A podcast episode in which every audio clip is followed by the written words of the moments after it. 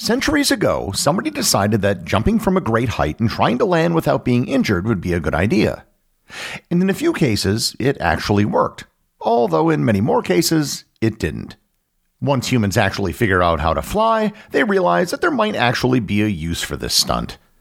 Learn more about parachutes, parachuting, and why this particular technology was developed on this episode of Everything Everywhere Daily.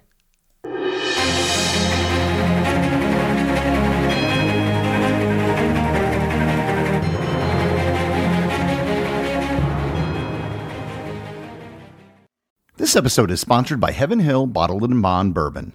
I recently had the chance to try Heaven Hill Bottled in Bond, and I can attest to its exceptional aromas with hints of caramel and vanilla intertwining with its oakiness, which provide a well rounded flavor profile.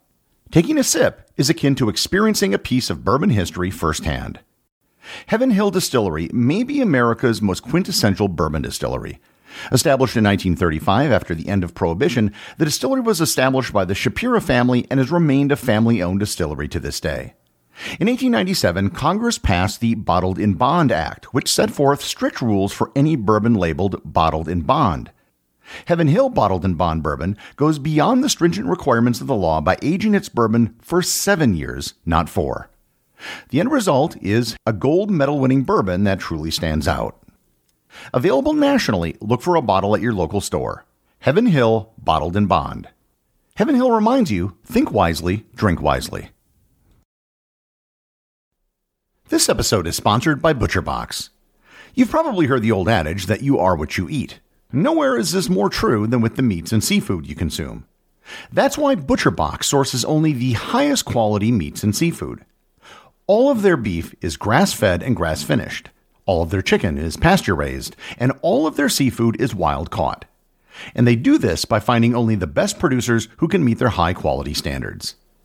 Make a commitment to eat better this year with the best meat and seafood on the planet delivered directly to your door.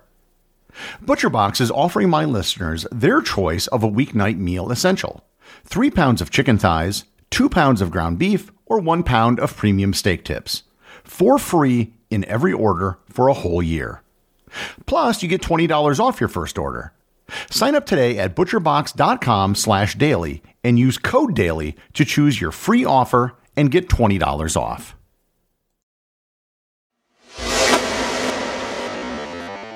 On behalf of myself and the greater Everything Everywhere Daily family, I would like to start this episode by formally thanking all of the people throughout history who flung themselves off buildings and cliffs in the name of science and developing the technology that we know today as parachutes. There are certain things that we as a species know that must have been very difficult to learn.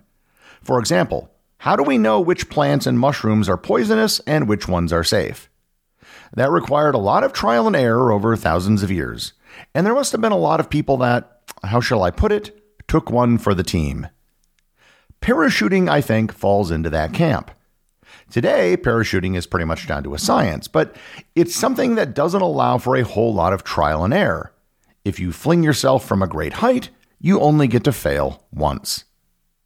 So, with that being said, one of the earliest and probably apocryphal descriptions of an early parachute dates back 4,000 years. A historian from the Chinese Han Dynasty wrote of the legendary Emperor Shun, who as a young man was the target of a plot by his father to kill him.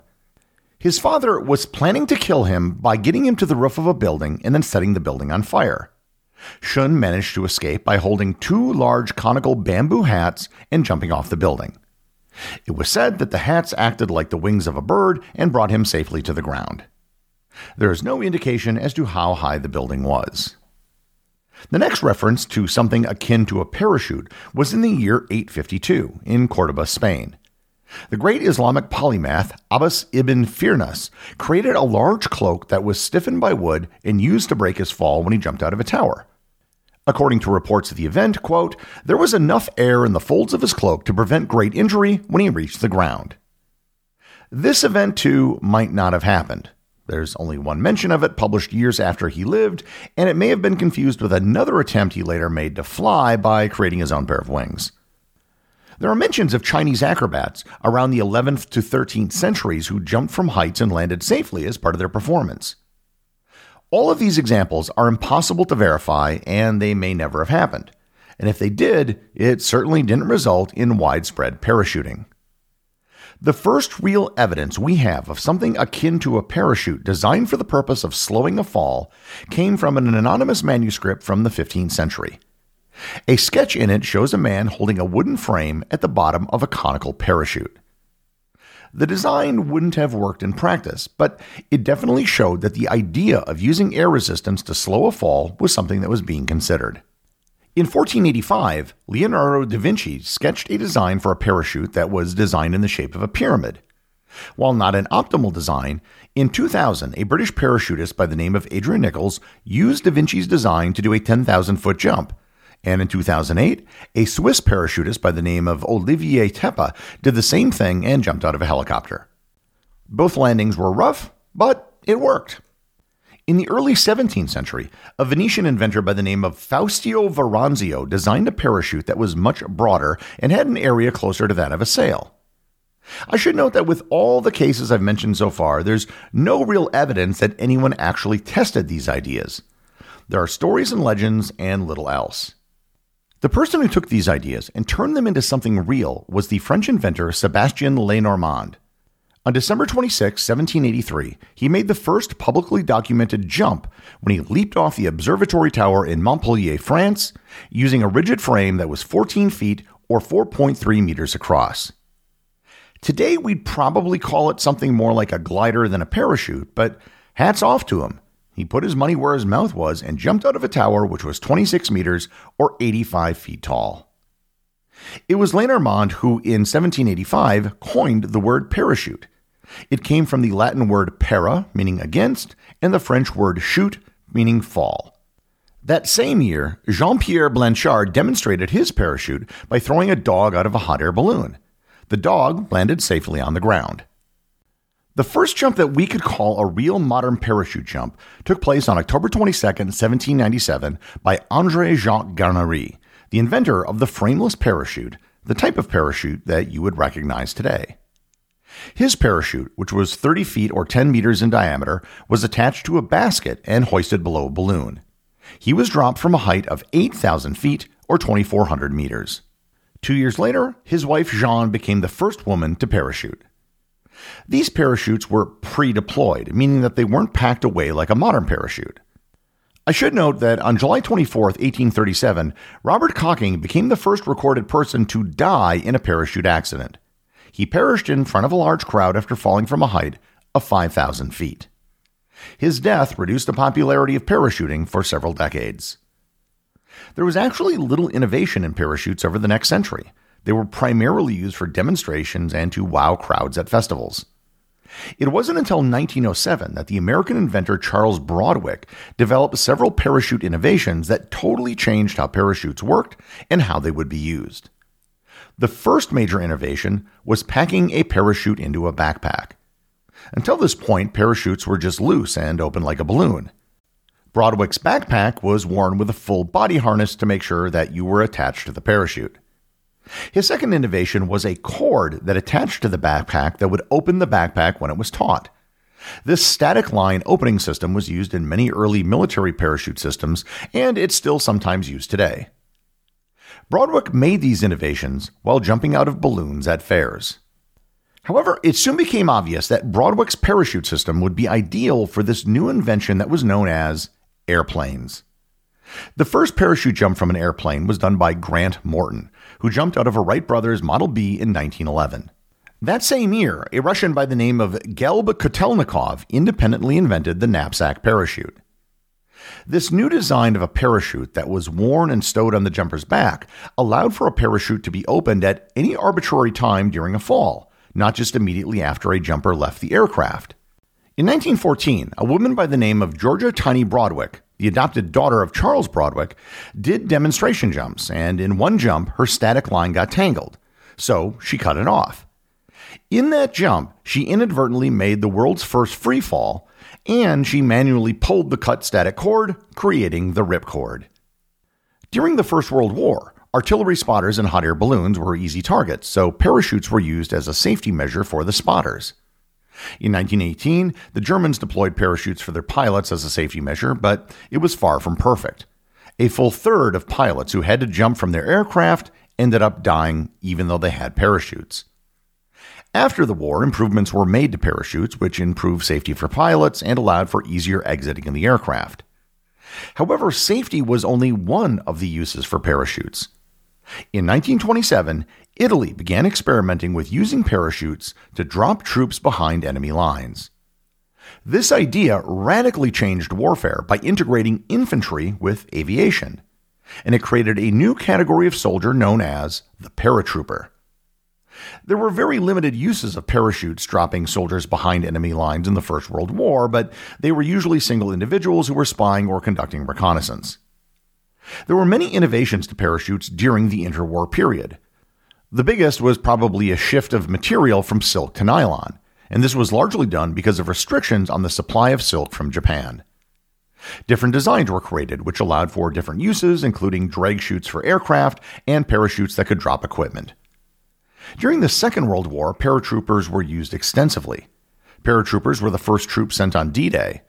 The largest airborne drop of the war occurred with Operation Market Garden, which I covered in a previous episode. Over 20,000 men were dropped behind enemy lines in the market phase of the operation using parachutes. The parachutes used during World War II were rather round in shape. They were designed to land someone safely, but they weren't very maneuverable. They could maneuver the parachute somewhat by pulling on the cords that connected their harness to the parachute, but that was about it. And this wasn't necessarily a bad thing, as when a drop was made, one of the primary objectives was to ensure that everyone landed in roughly the same spot. It wasn't until 1963 that the problem of parachute maneuverability was solved with the development of the Ram Air multi cell airfoil, also known as the parafoil. A parafoil is basically a soft wing that inflates with air, and they tend to be more rectangular than round. The ability of the parafoil to be steered and controlled was a huge innovation. Now you could jump out of an airplane in one location and land in another location that was far from the original drop point. A type of military jump known as a high altitude, high opening jump could allow a paratrooper to travel as far as 40 miles or 64 kilometers from where they initially left the aircraft. Another type of jump is a high altitude, low opening jump, or a halo jump. These jumps often occur at altitudes over 40,000 feet, above the range of many anti aircraft defenses. Halo jumps can provide more stealthy drops by minimizing the amount of time that the chute is open. The parafoil also allowed for landings with a high degree of precision. Trained parachutists can literally land on a bullseye and this has led to the development of parachuting teams like the U.S. Army Golden Eagles, who often put on public performances. There have been several jumps that have tested the limits of how parachutes can be used.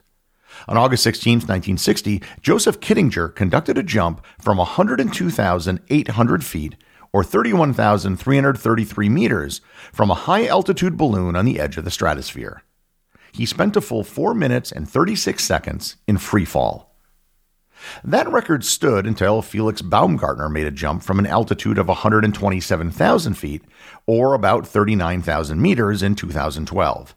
He achieved a top speed of 833.9 miles per hour, or 1,342 kilometers per hour in free fall, the equivalent of Mach 1.1.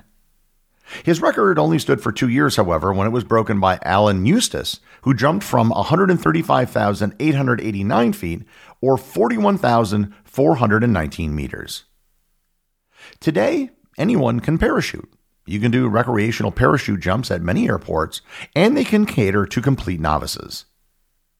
Parachutes have revolutionized warfare, forest fighting, and airplane safety and all it required was someone having enough nerve to strap something to their back and jump from an extremely high height.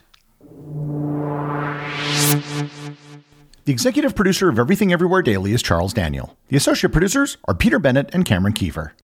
I wanted to give a big thanks to everyone who supports the show on Patreon.